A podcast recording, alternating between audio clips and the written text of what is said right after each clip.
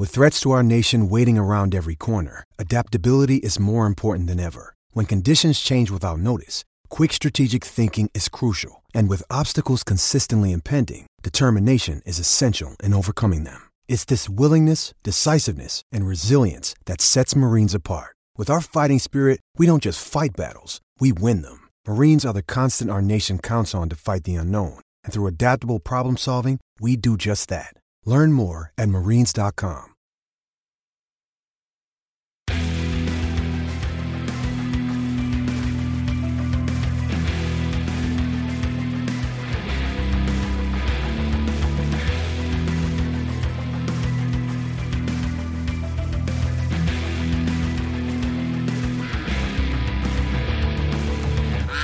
Hello, welcome back to the Quack Report. I'm here with Nate Thomas. How are you today? Not too bad yourself. Not too bad. So, pretty good, uh, pretty good game the other night. Hey, I'd say it was, yeah. It, Yeah. I mean, turned out in our favor, which was great. But that's always nice. yeah, for even as kind of, I wouldn't say slow, but maybe uneventful Yeah, as uh, it was. Like it was still a good game. yeah, So it's it's I don't know. It's kind of an odd one, I guess, in that way. Mm-hmm. So like it was, yeah, like like I said, uneventful, but you enjoyed it at the same time, which Yeah. doesn't really happen. So yeah. This is probably going to be one of the quickest um, game recaps, I guess, that uh, we do, um, even with overtime and a shootout. Spoiler alert. Um, yeah, that, like you said, it was just kind of uneventful. Like there was some okay chances on on either end. There was a few really great chances that we'll actually talk about. But yeah, besides that, not not a whole lot of action, I would say. yeah, it's pretty much like the only things that actually happened were the things that actually matter towards the outcome of the game. Yeah. If that makes sense. Like, so. Like goals. I Yeah, guess. pretty Yeah. much.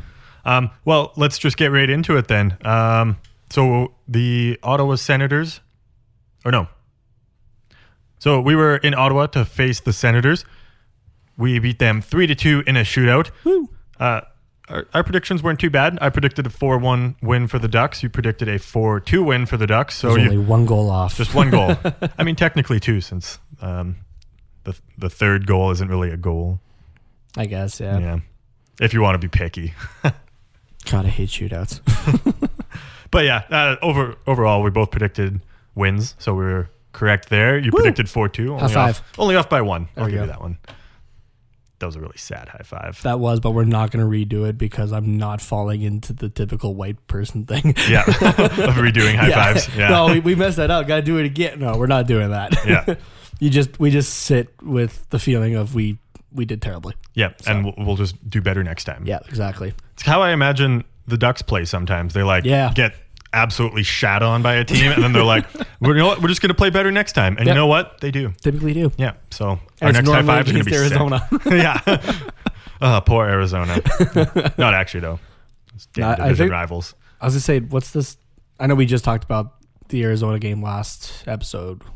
It was last episode, right? Or two Yeah. episodes? No, it was, uh, last episode. yeah. Um, what's the season series? Two, it's two one in favor of Anaheim now. I think. I think so. It might be three one. Uh no. No, I think don't think we played them that much. games. Yeah, I think it's uh two one now. Yeah, because they're it's that's Central versus Pacific for divisions at least. So. Uh, no, Um, Arizona's in Pacific. Oh right, they're going to be moving. To They the will be in the Central. Yeah, Yeah, my bad. I'm, I'm already thinking two years down the road. yeah. You just But- can't wait for that Seattle expansion, hey? yeah.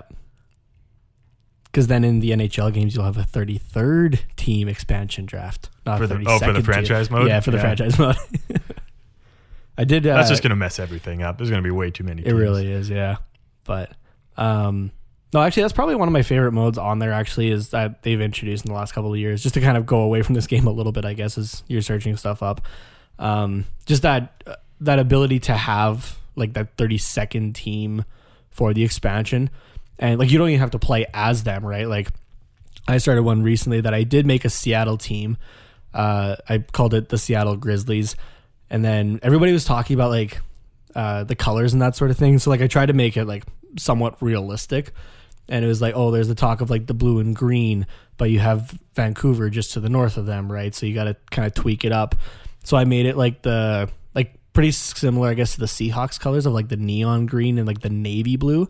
Oh, yeah. Um, but then I made the green like the primary color on the home jersey, and uh, a lot more white, I guess, than you would have the navy. So um, turned out pretty well, I thought. But then, yeah, so like then I had that team made, but then I took control of Calgary instead. So it was just to have the 32 team league. So, but Yeah. yeah, that's that's been one of my favorite things actually because you can kind of still have some fun with like the creative team and that sort of thing. And like there's actually um like use for it besides like just going on play now. Yeah. So, which oh my god, okay, do you remember a couple of years ago with uh, what was the team that we made that we played with our buddy? Um, Uh, I think it was the fuck arounders. yeah, the fuck arounders. Oh man. Like we just we said uh, it was just for a season, wasn't it? Yeah. Yeah, we did a whole And- season. But we and played all eighty, like we played all eighty-two games of it, and like like just had- five minute periods, of course. yeah, five minute periods, but had the settings like completely in our favor to the point that like you would just like like just lightly skate into another player and they would fly. Yeah, And- it would be like you laid the biggest check in like NHL history Yeah. on them. Shots were like you could take the most muffin of a shot, and it would go. It would be like a slap shot, Yeah, like a Weber bomb from like point blank range. Didn't we somehow have it that we played the like we made like a really crap team of like thirty-two overalls? Didn't we have it that we could play them for every game? Or Yeah. did we play the NHL teams? I don't remember. Uh, we did have a season where we played the NHL teams, but we also picked like the worst players and just absolutely Yeah. lit them up. Oh no, we made those players. We didn't. We Oh, didn't that's pick right. them, We yeah, made yeah. them. Yeah. and like we gave them. Oh, like the jerseys. Oh my god, can we talk about those jerseys for a second? So like for the team, like the bad team that we made, it was essentially like think of like Shrek, the color of his vest and the color of his skin. That was these jerseys. and what, what was the logo that we gave him? Wasn't it like the hamburger or something like yeah, that? that's what it was. Yeah. And then I think we also gave them pylon logos too. Oh yeah, right. That was their alternate. We yeah, gave was the alternate. They were yeah, they were orange and white jerseys that looked like pylons. Yeah, man, I remember those scores were they were always like We- we 104 put a- to yeah. like one. Like we would like the goal like somehow they would manage to get one goal, but Exactly. this game wasn't quite like that though. Um, No. yeah, a little bit more respectable in terms of uh, goaltender numbers. I can't believe we tied this back. Oh man. we managed to do it though. yeah.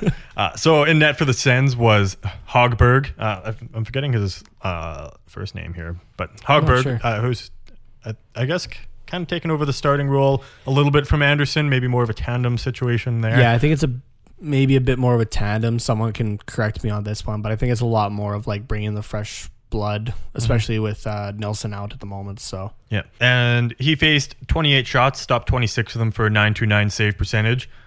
We obviously had Gibson in net. He faced 32 shots, stopped 30 of them for a 938 save percentage. uh, it's Marcus, Marcus Hogberg. Marcus Hogberg. Uh, I just realized I have my phone open, and the reason you went on that tangent was because I was looking up stuff. The season series with the Coyotes was two to two, Oh right. so we won the first one. They won the next two, and then we won the most recent one. Now we are jumping all over on this on this episode. Yeah, this is a mess. I, Oh, I hope everybody's like kind of following. we need to release like some sort of some sort of outline on our, Yeah. our Twitter or something. Be like, this is how you follow along to our show. Yeah, exactly. Uh, really quickly though, I just want to talk about Hogberg actually, and just how kind of beneficial almost that he's been to Ottawa, even though they aren't great in the standings.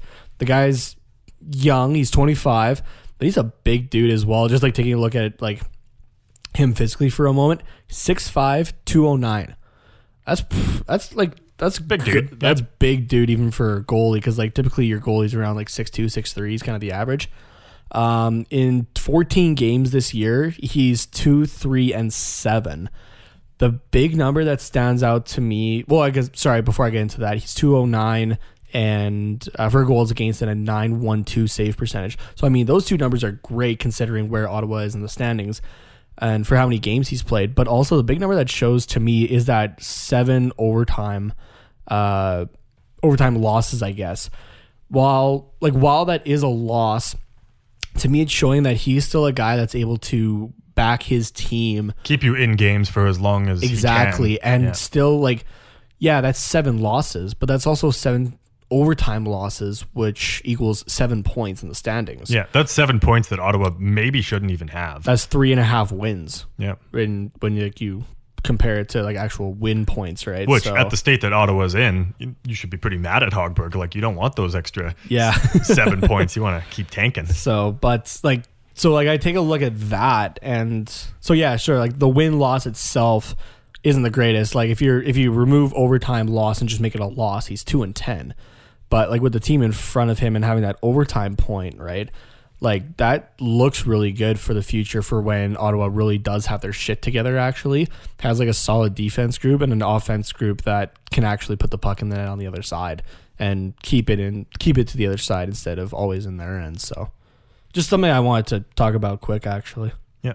So to carry on with this game here, in the first period, uh, pretty early on, actually, just a few minutes in, uh, Sam Steele gets a double minor for high sticking.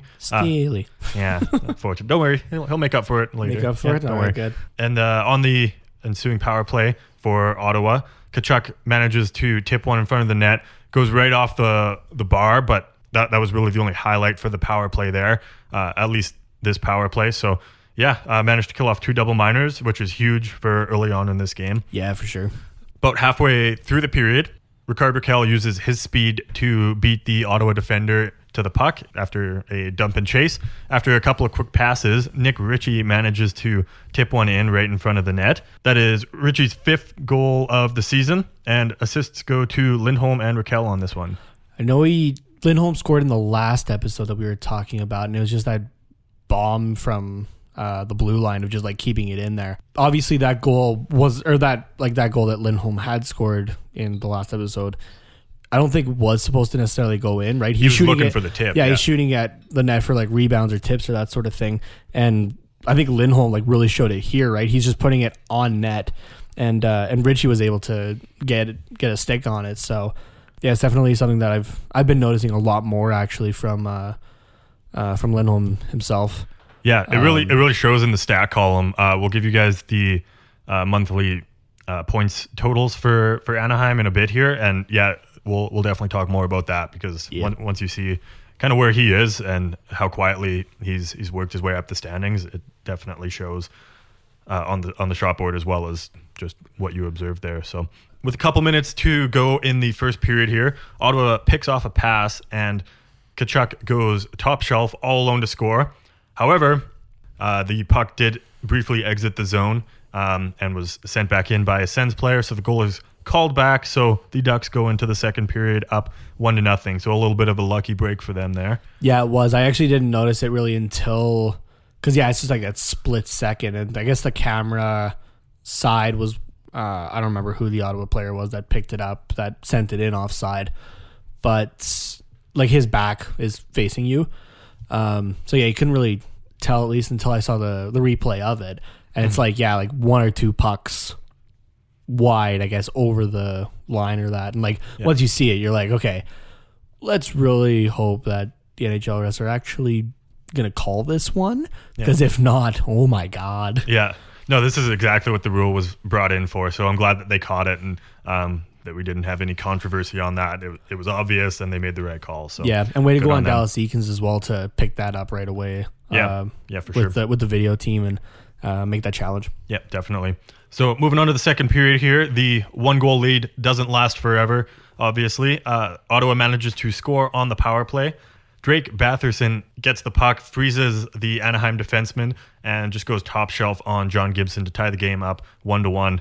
I don't want to toot the horn of the opposing team too much, but man, that was a nice, smart play by by Drake Batherson. Uh, considering how young he is, too, like you can tell in a couple years he's going to be deadly with a hockey IQ like that. Yeah, exactly. I was going to say, like, even the way he was patient with the puck and taking that shot is, yeah, like an IQ that's well above his age. Um, and that wasn't really on a young defenseman either. That was on Cam Fowler. And like Fowler, in my opinion, played that perfectly as well. Like I, I 100%. don't blame him or Yeah. anything like that. Yeah, that was just more Batherson just outweighting Fowler and kind of out IQing him essentially. And uh, yeah, no, that like I saw that goal and I was like, wow, all Yeah. right, And then uses that that quick release as well to just go high glove side on Gibson. Yeah. High glove, high blocker, I think it was. I don't remember. yeah, admin high blocker. Later on in the second period, the Ducks again used their speed to get into the offensive zone on a dump and chase. Sam Steele manages to pick off a short pass. Um, I should mention Ottawa got to the puck first, but uh, Steele, with his speed, got into a good position to to pick off that short pass. He just kind of sends it to the front of the net. I believe it was Ondrej Kase picks it up and then sends it back the opposite way to Jones. And uh, unfortunately, this puck goes just wide. Really nice play though. But Kasha, as a as a good young hockey player, and uh, as I'm sure Dallas Eakins would love, keeps going to the net, goes even behind the net to pick up the puck, and just manages to put one over the pad of Hogberg there to put the Ducks up two to one. Yeah, that initial play was really nice, and I was really disappointed we didn't score on it. But you know, they made up for it like what three seconds later by that, by yeah. putting it in. So it uh, it made it worth it. But yeah, no, like like that initial play was great, and uh, yeah, the effort by Kase to pick that puck up still right, like not let up on it. Um, yeah, that's great to see, and yeah, like you said, I'm sure Eakins was happy to see that too. So Yeah, for sure. That was Kase's seventh goal of the season, and assists on that one go to Jones and Steele, as we talked about. So, woo. uh, moving on to the third period here, going into it up two to one. Ottawa's on the power play again, kind of near the start of the period.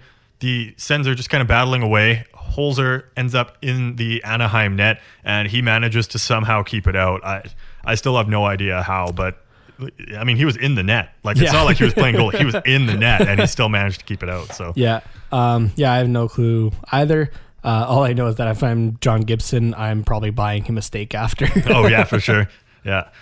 Uh, the Sens uh, do manage to keep the keep the pressure. Uh, actually, I think this was just a few seconds after they they bring it back in because the puck was kind of cleared after.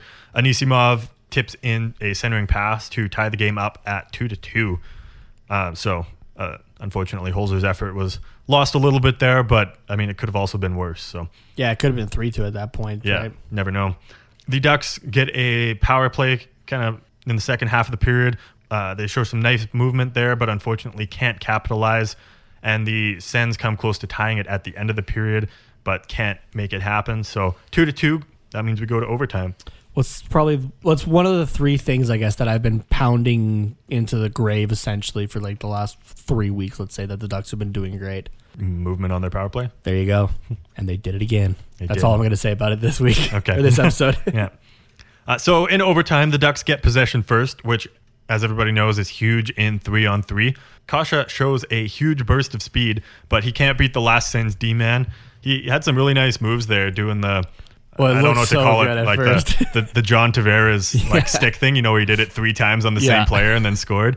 Um, yeah, he did that a couple times and then just couldn't beat the last guy. But man, if he would have scored that, that would have been Well, highlight been reel for great. sure. Yeah.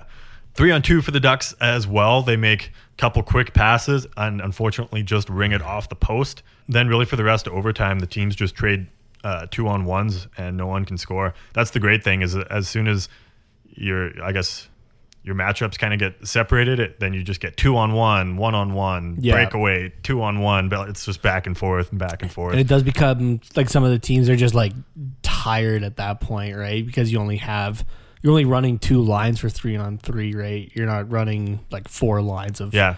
three groups. So Yeah. Sometimes three if you can really split up your top Yeah. six and but maybe get a depth guy in. many But teams doing that. Like I don't even see Edmonton doing that unless you know otherwise. I don't think Very- Toronto very really rarely does it. Like I'm, I'm just trying to it, think yeah. of like powerhouse forward groups. I mean, who else I, th- I think Colorado might be the only one that could really that do can it? really do it because MacKinnon can Maybe play with Dallas, anybody. I guess. Yeah. Um, So because you have like um Seguin, Seguin, Benn, Radulov. I mean, you can split those three guys up, put anyone with them, and you'll be deadly. But yeah, Yeah. they maybe maybe there's some Perry, big powerhouses in the, in the central that could maybe do it too. yeah, Winnipeg or not Winnipeg. Sorry, uh, Chicago maybe still could. Oh, definitely. So yeah, it's just kind of an older group, I guess. Maybe at this point now that like is injecting some young blood. So Yeah. Uh, but yeah, they can still play with those old guys. So yeah, But yeah, like you said, it's just it's just nonstop once it opens up Yeah. there. So I like how we're calling like Jonathan Toews old. I mean, he's old for an NHL player. When did this happen? when did Jonathan Toews become old? Yeah, It yeah. makes Uh, me feel old. yeah, right. Uh, so let's move on to the shootout here. It was it's pretty quick, so it won't take too much time. Kase goes first for the Anaheim Ducks. He decides to go backhand and just goes top shelf in tight on Hogberg. So Oh my god, this was a move. yeah, you could tell that Kase was feeling it tonight. Yup. Like he had chance after chance. I mean, he got a goal He's in been the feeling the last couple a of goal in the game. Oh, for sure. I think the uh, All Star break has been really nice to Kase. Yep. On the other side here of the first round, Drake Batherson is up first for Ottawa, and John Gibson goes with the old school poke check to deny that chance. Looked great. Yeah. As a uh, as a Flames fan, I was waiting for a uh, uh, a Rittich salute and a stick toss, but I also remembered it was only round one. Yeah, exactly. I was just like, I saw it and I'm like, I've seen this before. yeah. In the second round, Silfverberg is going next for the Ducks. He elects for the shot and goes just wide, so no cigar for him. Anthony Duclair also decides to go for the shot on the bottom half of the second round. Uh, that is stopped by Gibson. He just stands his ground, doesn't bite on any moves that Duclair makes. And in the third round, Rickard Rakell starts by going wide and then just waits out Hogberg to quickly shoot at five holes. So really uh, smart and patient play by Rakell. I actually didn't think Rakell had this at first until I saw the puck in the back of the net. Yeah. Like I thought it was, I was like, okay, we're going around four because like he's out, he's waited too long almost. Yeah, for sure. So, but yeah, no, and then you see the you see the replay on like the side that he does shoot at, and you like you see that opening, and you're like, "Ooh, that was good." yeah, just just waited him out until he saw that hole, and then, Yeah. yeah, made him pay. So, yeah, uh, overall, pretty good game. Like we said off the top, uh, a little bit uneventful, but yeah, it was it was still really good to watch, and nothing to complain about really for the Ducks. Just uh, Yeah, just a lot of good plays. The only only thing I'm going to complain about is that they gave Ottawa five power plays and let in two goals on the power play. Uh, it's debatable whether or not those were avoidable penalties. Trippings are hard to hard to tell sometimes. yeah. I was gonna say on one hand, you're yeah you're giving power plays to the other team. They scored on two of the five. The if you want to look on the bright side though, Ottawa's only goals came on the power play with their special units. Nothing was five on five. Yeah, they had some five on five chances. Yeah, they've had that some if they would have chances, capitalized, the power play would have gotten, or the penalty kill, sorry, would have gotten the brunt of the, I guess, force of the loss. Yeah, but even like in the last little bit, that's something I've noticed. Like just like subtly, I guess that the Ducks have improved on. Actually, is a lot of their five on five uh, defense um, has been a lot better. So Yeah, definitely.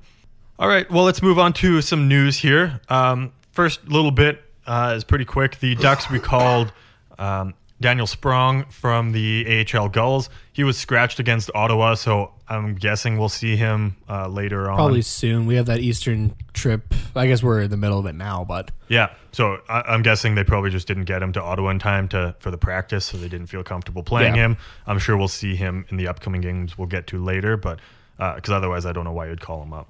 Yeah, I'm not sure because we don't really have any injuries or anything like that right now. Everybody's pretty healthy on this roster, and Yeah, and going, and this was before the Ottawa game as well. So Yeah. So yeah, not sure, but um, I mean, I know I said it last time, and I thought he should have stayed up uh, at the time, even with only having the two points in the few games that he played. Um, but Sprong needs to needs to again show why he should stay up, because like yeah, even with the two points, he was he was still a presence on the ice. I felt. So he just needs to. I think he just needs to continue to show that, and hopefully he'll be able to stay up. So, um, otherwise, I I almost want to say that because I know like we we just got him recently, wasn't it? Just last season that we got Sprong, but I don't know. I like I know it was more recent than you would think, but um, if he's not really being given a chance with the way he's been playing, I honestly would like to see him moved just to have that chance. If we're not going to give it to him, so because I feel like he's like yes, he can do well at the A level, but um, I still feel like he can contribute in some way or another at the NHL level, and I just want to see him actually be able to do that. So Yeah, no, for sure. Next little piece of news here, something I saw on Reddit. Um, uh, let me just open the link so I can give credit to the user before I forget. It's from uh, user Hammer of Hephaestus. I love that name, actually. Uh, this was on the Anaheim Ducks subreddit as well. Uh, if you want to go find the link and uh, browse the comments for it as well. But basically, the gist of this article: um, Anaheim Ducks Bob GM Bob Murray was voted the most unreasonable GM by the NHLPA agents, not the not the players. These are like the players' agents, so the people that actually have to kind of deal with him directly. Uh, I, I, didn't really read the article. Um, I, I, just kind of browsed it, browsed some comments and um, stuff like that. So I'm not going to tell you too much about it. But um, to me, even just this headline says that Bob Murray might just be good at signing players to fair deals or won't overpay. Um, it also means he doesn't, or also might mean he undervalues his players. Which which one do you think is kind of the case here with Bob Murray based on what you know about him and his contract? I'd say it's more like it's the signing players to fair deals, um, and not leaning too heavily into what the players want in order to have them or that sort of thing. Um, I don't know. You kind of have to find that line. I would feel as a GM, right? And I think he does kind of find that line of like giving just a little bit, maybe extra times, but not, not that it's like super obvious. I guess if that makes sense. Um, like you take, in my opinion, take a look at the roster and the cap situation that Anaheim has, and there's not any like glaring contracts that I see that I'm like, oh, that could be better or that sort of thing. Whether they were signed in the last year or if they were signed a couple years ago. In the case of like Ryan Getzlaf, um, yeah, no, I'd say it was just it's just because of that, and you know, agents always want their player to get the best value that they think and agents get a cut of that value as well. So not only they are are they trying to get a contract for their player, they're trying to get a little extra money for themselves and that sort of thing. So um, yeah, so it's like a quote unquote win because it's the agents not getting always what they want, I guess. So yeah. I'd say it's kind of a kind of a good thing, I guess, that you won this. Um, again, though, I'm not in any of those meetings. Maybe he is a really unreasonable guy, but you, you never know. Yeah, maybe the agents have to work harder to get fair deals for their players. Like, yeah, that could be. You, you really don't know. Um, I, I, saw a comment on here, or a few comments really about um, this is kind of the way that Burke, uh, Brian Burke worked as well. Um, one of the guys that I guess kind of helped bring in Bob Murray, I guess, or coach him and how to run a team as a GM. Yeah. Um, and yeah, he, he was just kind of a, a, a guy that was difficult to negotiate with. He was like, "This is the price. This is what I'm willing to pay. There's not a lot of wiggle room here." Um, in my opinion, kind of an old school way of doing things, but obviously effective. Uh, Burkie, uh, I don't want what's the word, GM'd, I guess. Yeah. Managed, general yeah, managed. Yeah, managed. Yeah. Burkie managed uh, quite a few really good teams, so he knows what he's doing. And uh, Bob Murray is definitely on the right track with this Anaheim Ducks team, I think. So yeah, whatever he's doing, it's working. Whether it makes him unreasonable or not, well, I mean, really matter. Burkie did bring Anaheim their only Stanley Cup so far back in 2007, right? And he made he made moves that made the team better after going as far as we did in 06. Uh, I believe it was the Western Finals, was yes. it not? Yeah, against Edmonton. Yeah. Um, and then yeah, like figured out with his team like what they needed and that sort of thing. Like taking a listen and to. Obviously, it worked too. Yeah, exactly. Um, but yeah, so like, and then like even kind of going forward, like Brian Burke and other markets as well, right? He's seeming to get pretty close to, I'd say, the right deals for a lot of these players. Um, like you said, it is maybe an old school mentality of it. I think it's evolved a little bit, but like same thing as what I was saying with uh, with Murray as well. He's had to kind of find that middle ground, right? Of like getting the fair value, but also, especially if you're trying to say entice a free agent, which maybe Murray hasn't done the greatest at, um, even with like when Anaheim was doing quite well. Um, of bringing in those guys of like, here, we'll give you that little bit extra just to entice you here. So maybe that's just something that needs to get fixed if Murray's picking that up from Burke or that sort of thing. So yeah, for sure. All right, but before we move on to the monthly points leaders, we just want to talk to you guys about CoolHockey.com. Since 1999, CoolHockey.com has been the number one online source for purchasing and customizing officially licensed NHL hockey jerseys in North America. Quality is just as important to them as it is to you. That's why they ensure that every product that leaves their doors is done to the exact specifications of the NHLPA. Cool Hockey stocks officially licensed NHL products from Adidas, Fanatics, Reebok, and CCM and hand stitches them in their 15,000 square foot state of the art production facility in Toronto. So if you're Canadian, you can get your Canadian hockey jerseys, official Canadian attire. Since they don't outsource their jerseys for customization like their competitors, they're able to offer the best quality, pricing, and delivery time on all of their products. Cool Hockey staff live and breathe hockey, and it shows in their work. Find out why CoolHockey.com is the number one source for NHL hockey jerseys online. If you buy today, you can also get your first or next jersey from them for 30% off. This is the best deal that I've seen them offer so far. That's a good one. Uh, all you have to do is use the promo code FLASH. So that's F L A S H. Again, FLASH for 30% off your purchase of $219 or more. But again, hurry. This deal won't last long. And like I said, this is the best one that I've seen them offer uh, since I learned about their site. And remember as well, by using the link that we supply in our description, you can receive or we can receive sorry uh, commission off of each of the purchases that are made through the link uh, this helps us to make some dough uh, which we can use for future giveaways or other things to make the Quack Report better for everyone so be it microphones uh, headphones or that sort of thing um, so yeah you know be sure to use that uh, that link down there get your next uh, ducks jersey you can get that beautiful orange jersey that we we all love Ooh, yes. and uh, help us at the same time uh, with the podcast. Yeah. And I, I just did the the math on the 30% off. That gets you a jersey for just a little over 150. I believe is it Canadian? I didn't Uh, no, it's American pricing unless you change it. Okay.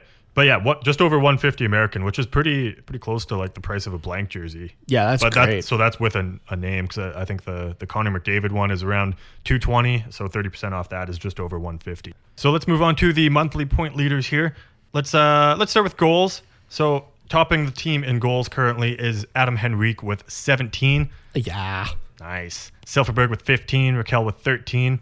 Uh, Getzlaf and Grant are tied with 11. Do you want to pause there and we'll talk about those guys? Sure.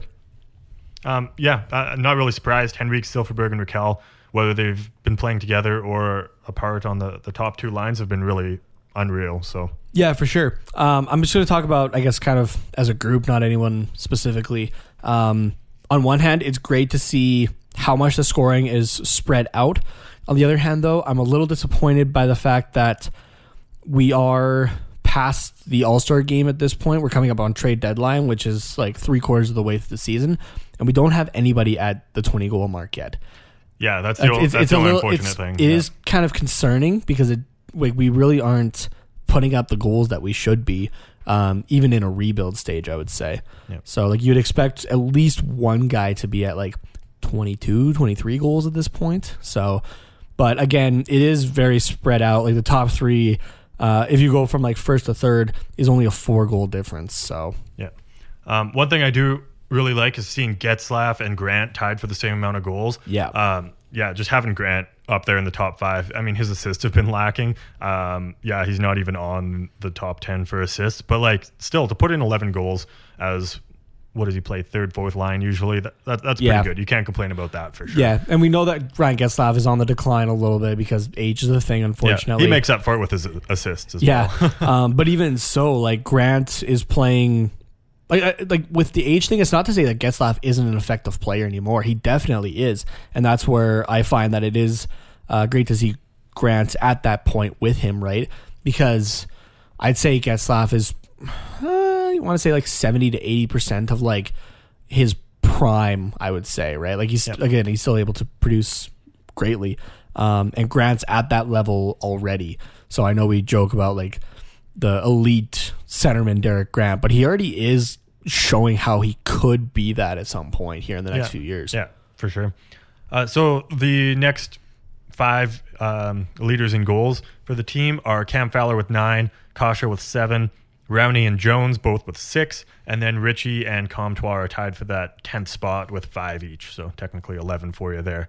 Those guys have dealt with injuries or being sent down and called back up quite frequently, so I'm not surprised that their totals are lower. But I still like that they're producing when they can, um, and and they're kind of in the same range as a consistent defensive defenseman who has nine goals. So, Yeah, exactly. which Um, I'm surprised by Fowler as well. So, Yeah, I am going to be the kind of devil's advocate to it and be a little negative with that though. Uh, the fact that we have like Max Comtois, who has been a call up and has been sent like back and forth a few times, and he's tied for that 10th spot. Again, that's kind of showing that our offense really isn't there when someone who's not a full time player is in that top 10. Yeah. So it, it doesn't look good offensively, I guess, but it also shows that these guys are like knocking at the door, like, hey, I'm ready to go. So Yeah, for sure. Uh, so moving on to assists here, this is where Getzlaf really makes up for um, his, I guess, decline in goals production, if- you even want to say that. Yeah.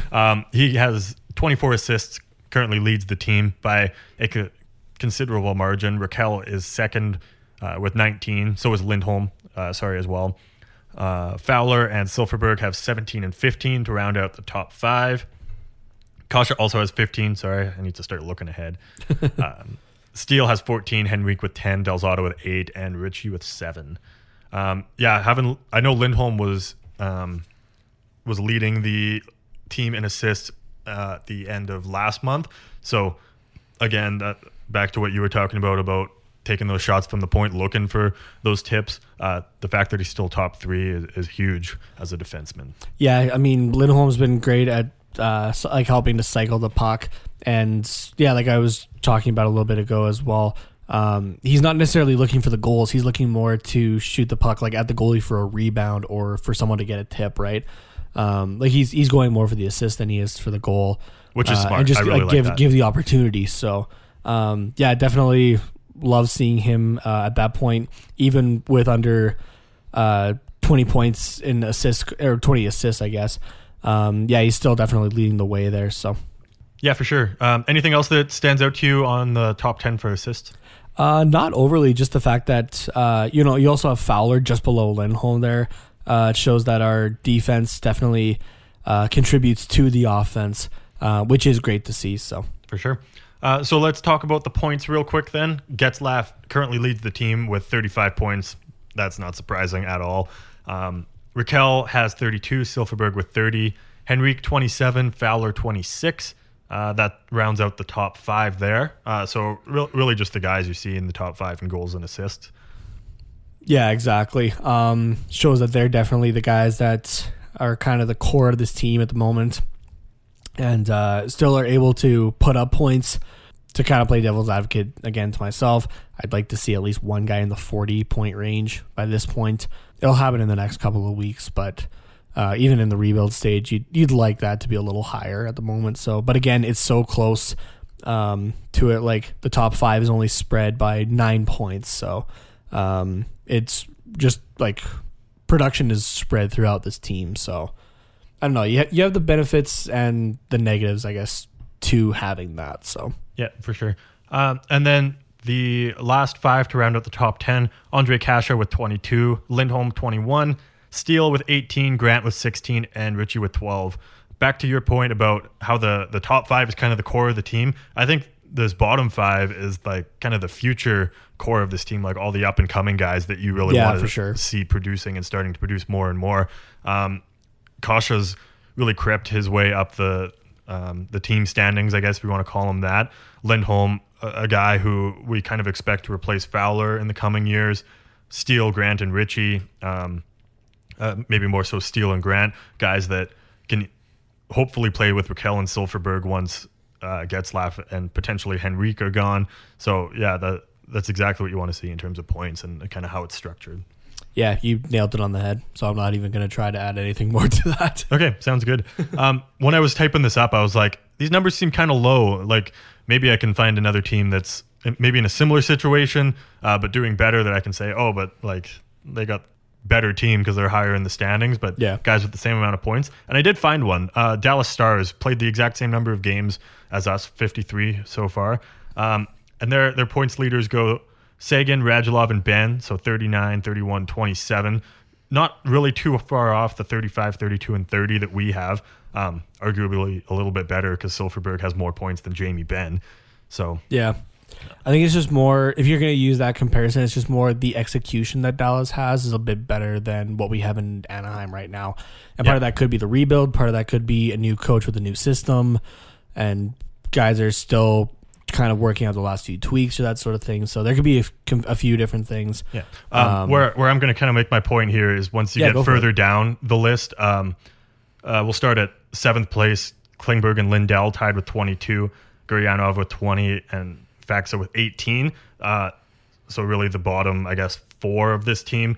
Um, Klingberg and Lindholm are close, but then when, as you start to get down, um, the the guys in the bottom 10 or sorry top 10 and even just below that have considerably more points, like close to eight or 10 more than than ours in, that are at the bottom of that top 10. So I, I think where they really make up for it is their depth, and maybe that's where yeah, we need exactly. help as well. So Well, and that's and that's like, like, it goes back to what I just said as well. It's just the execution of it, right? yeah, exactly. Um, yeah, just that those lower guys are even able to contribute more.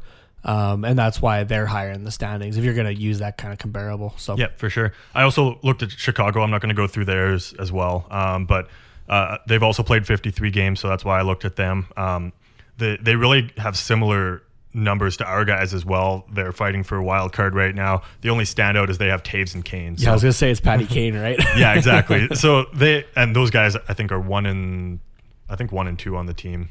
Um, Probably. for them. Yeah, there might I'd be another- surprised if not. yeah, they might be one and three, but uh, either way, they're up there and they have like 50, 60 points. You Yeah. know? So it's, we're missing something, whether in a, superstar, which I don't think we need because we have Rakell, Silfverberg, Henrique, uh, Kase coming up, Getzlaf still. Like those guys are really the top six. There's not really room for a, a quote unquote superstar. Yeah. I think where we need help is the depth to really support those guys. So Yeah, maybe sure. pull more of the Dallas Stars model Yeah. just to look at points and try and help this team. Yeah, for sure. All right, let's move on to upcoming games to finish off the podcast here. We got three to talk about, so the Ducks are busy, busy this weekend. Busy, busy, which means we're going to be busy, busy. Yes, next episode for sure.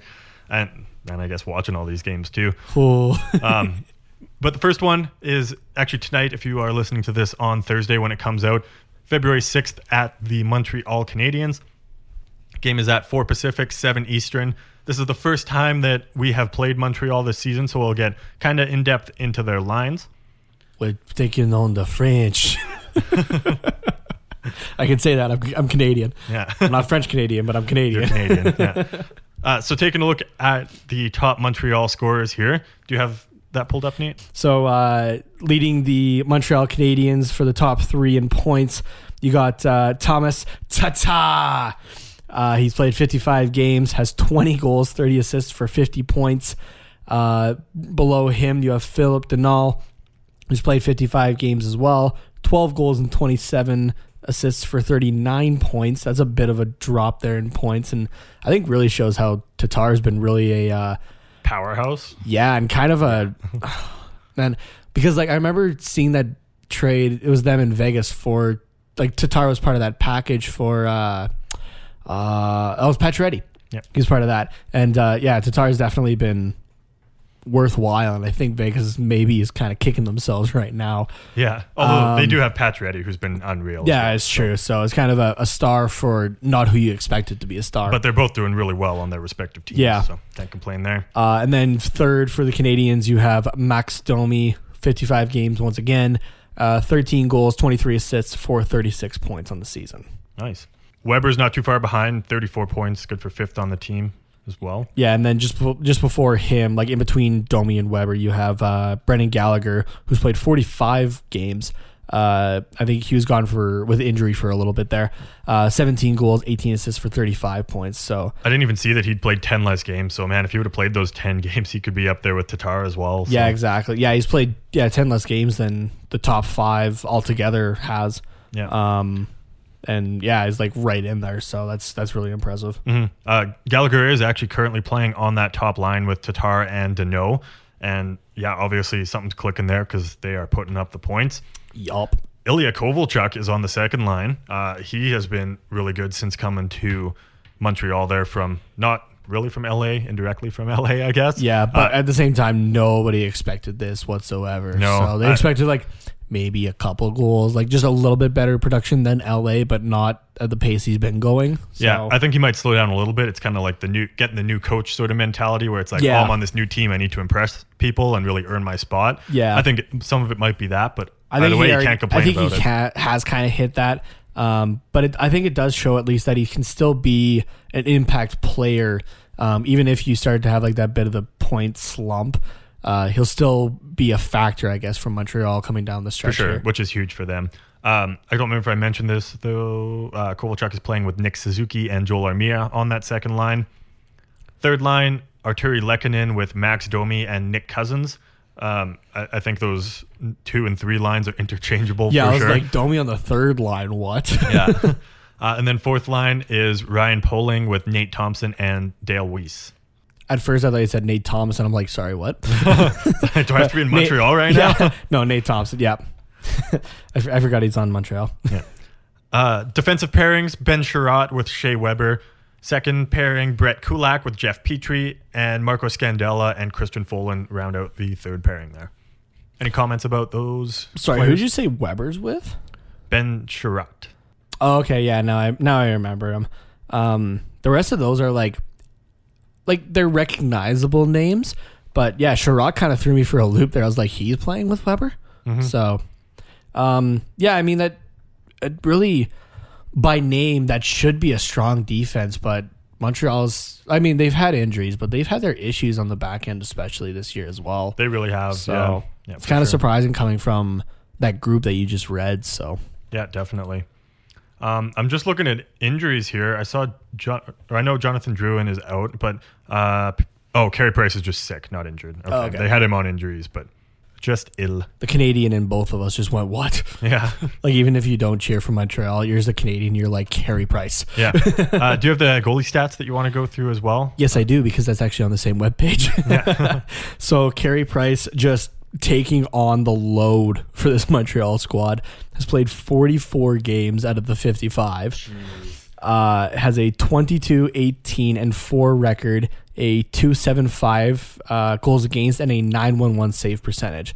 So those are Those are Carey Price numbers. those are great numbers, but um, I think it was, yeah, it was Adam Wylde on the Steve Dangle podcast uh, had talked about like pretty much the only way that Montreal makes the playoffs is if Price is like a nine one seven or higher in the save percentage. Because like he is really the backbone of that team and really the only reason they would make playoffs, I would say. Um, but yeah, so like these are great numbers for anybody else, but for Carey Price, those are those are almost kind of like borderline scary in a way, just because of like the elite status that he's had, and now he has also the massive contract to back it up, which Oh, he's yeah. only on the first year of right now. Yeah, which is So. scary for sure. Uh, and then backing him up, uh, I know they've had a couple different guys, so this is why it may seem a little odd as well. Uh, Charlie Lindgren, though, uh, has played four games, has a 1 3 and 0 record, a 348 goals against average, and a 880 save percentage. So, not the greatest, but again, he hasn't had too many games so far. He's a rookie goaltender, I believe, this season as well. So, just kind of still getting used to the NHL waters, I guess, and if you want to put it that way. All right, do you have a score prediction for us in this game? Uh, yeah. So I mean, I think the Ducks can play really well, especially coming off of this game against Ottawa. This is just kind of like the Canadiens are kind of a team that's just, if you want to kind of like rank in terms of like levels of, um, uh, how would I put it, like eliteness, if that makes sense. Montreal's kind of like the next step up from Ottawa, I would say. So um, I still think we like this is kind of the area that I'd say we are in. Um, so I think it's going to be a close game, but I'm going to call a three-two win uh, for the Ducks. And uh, I saw that you would put your goalie prediction because this is the first half of a back-to-back. You would put like your goalie prediction as to who we're going to put in net. Um, so I'm going to call uh, Ryan Miller starts this game, um, just with seeing as who we're going to play the day after. Okay. I also had a 3 2 win for pretty much the same reasons you just said. Uh, I had John Gibson, though, starting this one. I think Eakins is more the coach to just start your first goaltender first, see how he does. And then uh, if, if he doesn't get a shutout, basically, you put in the backup. So Yeah. uh, let's move on to the second half of this back to back then against the Toronto Maple Leafs. Uh, same time, 4 o'clock Pacific, 7 Eastern. Also, the first meeting of the season. Do you want to give us some points for the Toronto Maple Leafs? Oh my goodness. Uh, Auston Matthews leads the team in points. He has played 53 games, has 37 goals, 25 assists for 62 points on the year so far. Mitch Marner is right behind him, 42 games played. He was injured for quite a while there uh, with, I believe it was his ankle. Uh, 14 goals, 39 assists for 53 points. And then William Nylander, 53 games played, 25 goals, 23 assists for 48 points. I gotta say that contract that everybody was saying that oh this is maybe too high. That's looking pretty good right now. Just gotta say, so. Yeah. Um, and also, this doesn't include points from tonight. They're currently facing the Rangers. Uh, they're well, they're going to lose five three games basically over now. Uh, so give Matthews two points and Marner and Nylander an extra one as well. Dang. Line combinations for the Leafs. Uh, this is going to scare a lot of people. Um, Zach Hyman, Auston Matthews, Mitch Marner. Second line: Alex Kerfoot, John Tavares, William Nylander.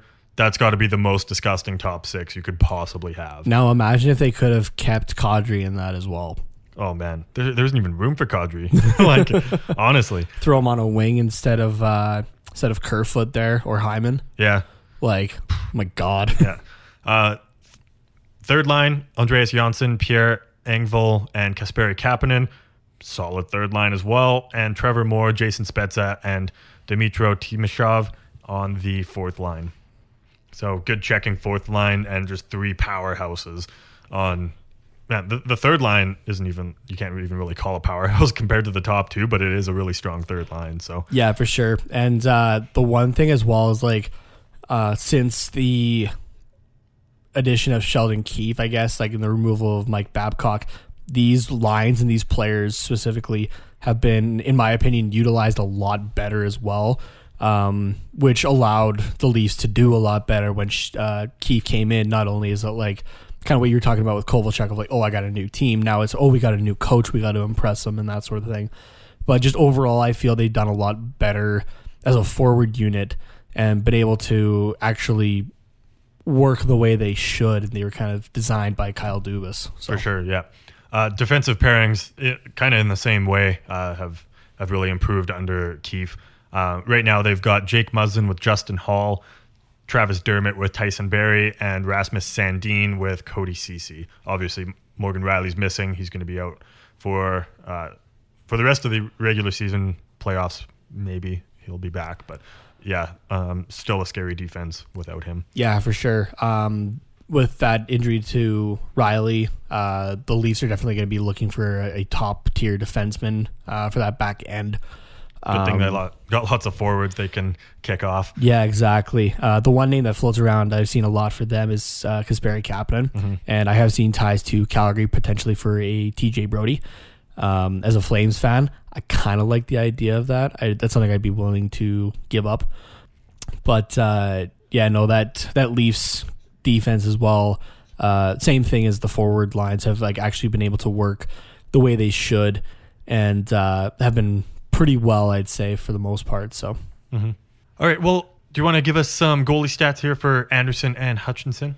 Sure. We also have a, a third goalie in here. So to start it off, though, with Freddie Andersen, uh, former Anaheim Duck. Uh, he has played 42 games this year. Has 24. Is eh, sorry, has a 24 nine and six record, which wow. Um, a 2.87 goals against and a 910 save percentage. Uh, yeah, Andersen's really been a backbone of this team. Uh, currently, everybody's kind of un of, or unsure of uh, his situation. He had a bit of a collision there against their in their game against Florida the other night, so he's kind of an unknown uh, coming up against Anaheim here. If he's going to be on the ice, on the bench, or up in the press box, uh, Michael Hutchinson has been the backup for most of this season. He's played 14 games, has a 4 8 and 1 record, a 362 goals against, and an 886 uh, save percentage. Uh, he's the exact same as what I just said with uh, the forwards and the defense. He's actually being utilized a lot better. Um, before uh, Keefe came in, Babcock was using him on the back end of back to backs every time, and it was always against a better team. So like with with Babcock, he was really set up for failure. Under Keefe, he's done uh, a lot better and has been set up for more for success playing teams like Detroit instead of playing teams uh, like I'm gonna say even like Pittsburgh or that sort of thing. So and then you also have uh, their third goalie there is uh, Kasimir Kak- Kaskisuo, I believe I'm saying that right. Um, Couldn't tell you. he's played one game up in the NHL uh, this year. Uh, has a 0-1 and 0 record. Uh, six goals against average, 842 save percentage. Uh, his one game also, I believe, came under Mike Babcock, who Yeah, threw that him was- in the exact same situation as Hutchinson. And it was, like- November 16th against Pittsburgh. So yeah, that there you go. yeah. Okay, so yeah, there's the Pittsburgh uh, thing I was thinking of. Because yeah, here let's take a rookie goalie. It's his first ever NHL game. Let's throw him against the Pittsburgh Penguins on the second half of a back to back. Good luck. So like that's just throwing the kid to the wolves. like much, that's yeah. so that like as a from a coaching standpoint, I like as uh Kasimir there, I'd want to go. Well, all right, fuck you, Babcock. Yeah. he probably did after the game, but Yeah. um, yeah. Let's uh, get into score predictions for this one. Um, so I have a, a four-two loss in this one. Um, I don't like our chances against Toronto, um, e- even without Andersen potentially, um, especially being the second half of back-to-back uh, this late in a road trip. Uh, unfortunately, I'm going to call a loss here. Uh, Miller as well, since I said Gibson for the first one. Yeah, so Gibson, I think, will be in net for this game against the Leafs just because they are a better team than the Canadiens. Um, I also don't think we're going to get out of this with a win, unfortunately. Uh, I'm going to call a 4 1 loss. However, um, I'm going to say it's because they're going to be playing one of the backups. Uh, I'm going to say at least one of those goals is an empty net. So, Yeah. Um, so this is also the first half of a back-to-back for the Leafs. So who do you think we're going to see in this one? Um, either Andersen or Hutch- Hutchinson, or potentially Cascasso as well. Because the next game is against uh, Montreal, so good division rival there. uh, okay, so if we're having Andersen in, then we're going to see Hutchinson. If Andersen isn't out, we're to see uh, Kaskisuo. I think either way, we're to see the backup in this situation. Um, part because Montreal is a rival. Uh, also, I just feel that even though I, I know I just said that like we're in the same kind of area as them, uh, Toronto and Montreal games, um, Montreal's been with the Leafs for a good portion of it.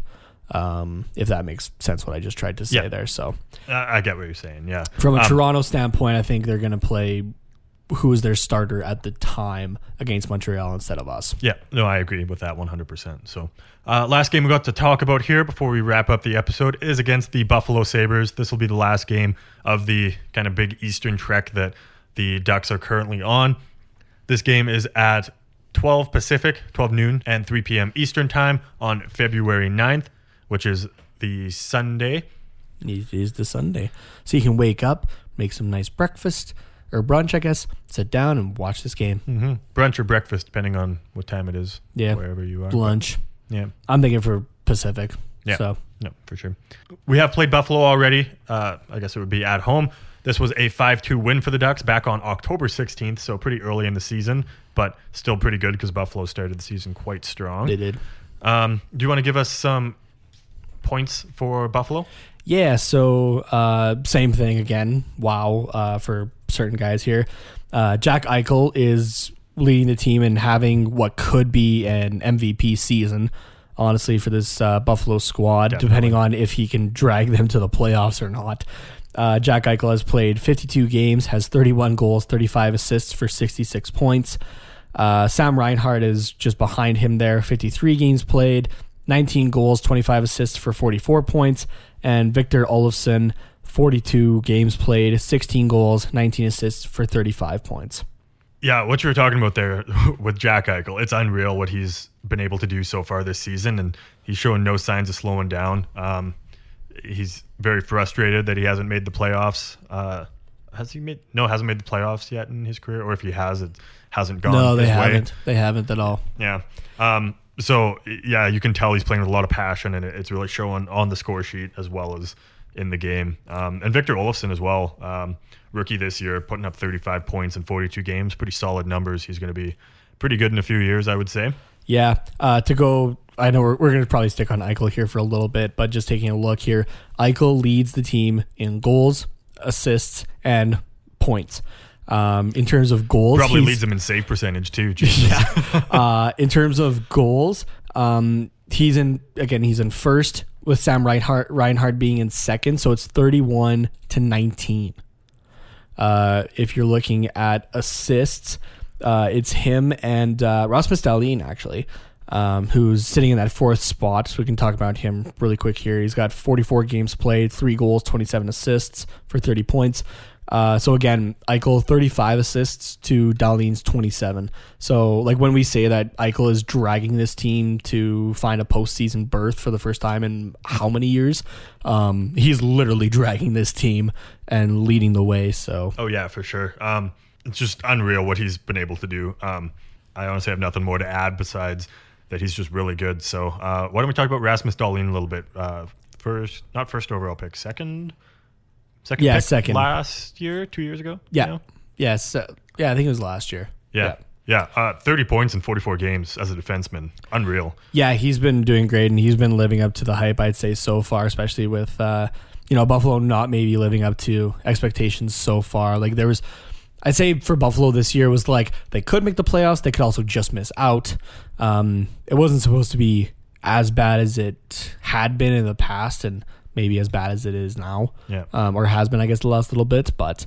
Um, yeah, Dahlin definitely living up so far to what was projected of him, and I only see this kid going up. Oh, for sure. Um, Rasmus Ristolainen too. You can't really talk about uh, Dahlin without talking about him. Um, another strong Swedish defenseman on this Buffalo team as well. In 53 games, so nine more games than Dahlin has played. He has six less points than Dahlin, 24 points in 53 games, as opposed to Dahlin's 30 and 44. So uh, it, looks like Dahlin really wants to prove that he can play on this team as well as a defenseman. Because I mean, both of these Rasmuses are are strong offensive defensemen with very similar potentials, and it looks like Dahlin just wants to to prove that more almost.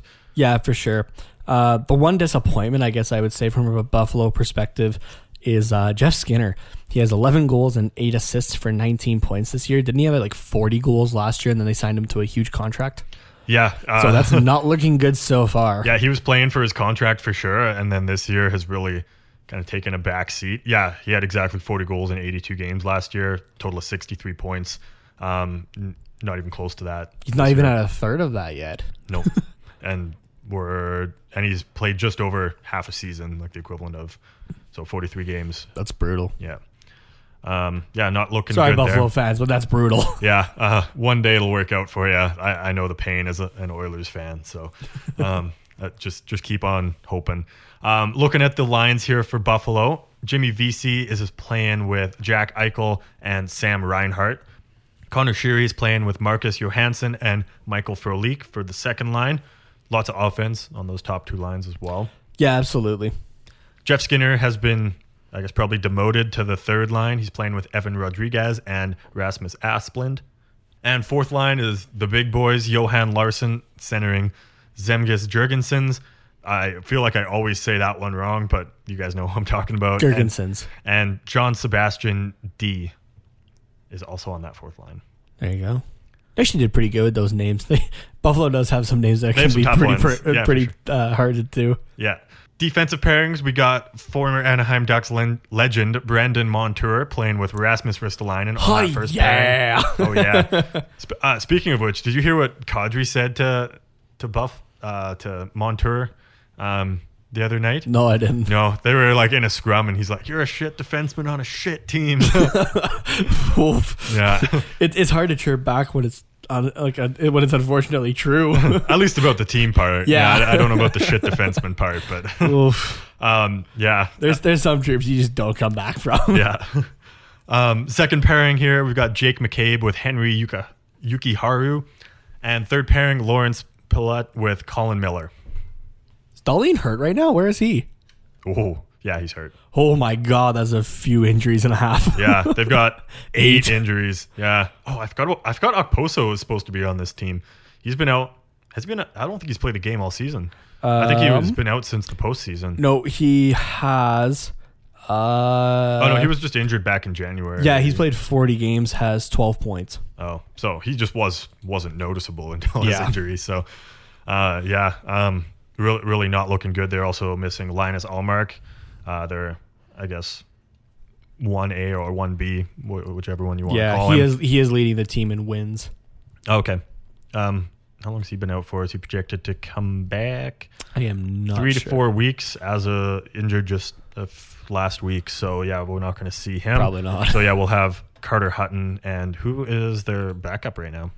Uh, taking a look here, it looks like oh Jonas uh, Johansson. Okay, So you want me to just get into that right now? might as well. All right, so uh, yeah, we'll start with Ullmark, who won't be playing in this game, but uh, he has led this uh, led in starts at least for uh, this Buffalo squad. Uh, 33 games played, 16, 14, and three record, a 2.72 goals against, and a 9.14 save percentage, um, which I think shows that Ullmark really has been a uh, a strong point to this team, and without him, it's a lot bleaker than it should be. Oh yeah, Uh, definitely. Following behind him, you have Carter Hutton, uh, who I think has had done pretty well uh, for Buffalo, given even his kind of points or that. Um, or maybe I'm just thinking of last year, actually, now that I look at these. Uh, he's played 21 games with a 7 9 and 4 record, a 3.30 goals against, and a 891 save percentage. And then third, you have Jonas Johansson, who uh, he's only played one game so far this year, uh, and it looks like he was pulled. No, wouldn't be pulled. Sorry, but must have uh, just been a relief because he's only played 30 minutes. Uh, so he has no record officially. Uh, a 203 goals against and a 929 save percentage in those 30 minutes. Uh, that's one goal on 14 shots total he's faced in the NHL so far. And taking That was against Colorado as well. so yeah, I'm taking a. good. It was Colorado. Oh yeah, Yeah. there it is. Yeah. Yeah. So yeah, he's played 29, 34. Um. So yeah, I don't know if he got if he got pulled in that game for some reason or yeah, I'm I'm assuming with numbers like that it was in relief, but I'm not sure even what uh what the final score in that game was. Uh, that was a six to one win for Colorado. So Oh, I'm so guessing that it would a have been in relief. relief. Yeah. Oof. All right. Uh, so with that in mind, do you have a score prediction for us for this game against the Sabres? Yeah, so I feel like like we have a pretty good offense. If we stay healthy, we have a chance against this Buffalo squad. Buffalo, however, has Jack Eichel. And I think that's honestly the deciding factor between this. Um, is basically going to be Jack Eichel against our defense. Um, I'm going to call it a 3 2 win. However, I'm going to spice it up a little bit. I'm going to call an overtime win. So, Okay. Uh, I'm going to say pretty close as well. 4 2 win, potentially one of those being empty netters.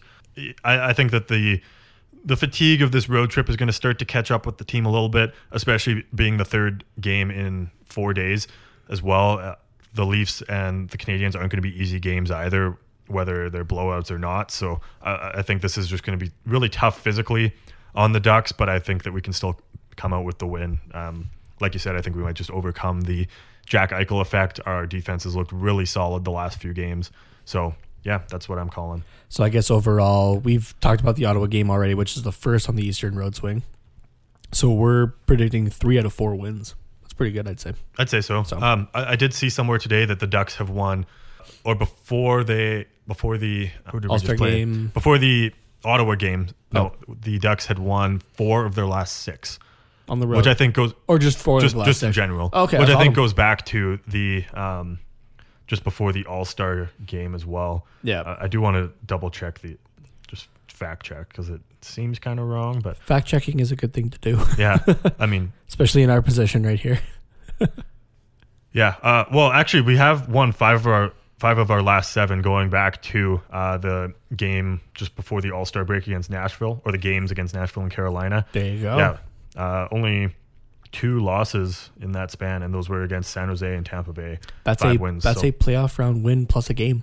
exactly Pretty good.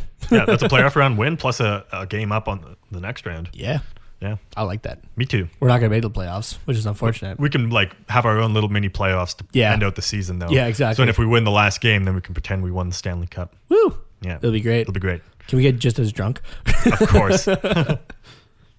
All right. Thank you guys for listening. This podcast, as always, is a production of the Hockey Podcast Network. If you want to listen to more podcasts from the perspectives of other teams, be sure to check out the other shows on the Hockey Podcast Network.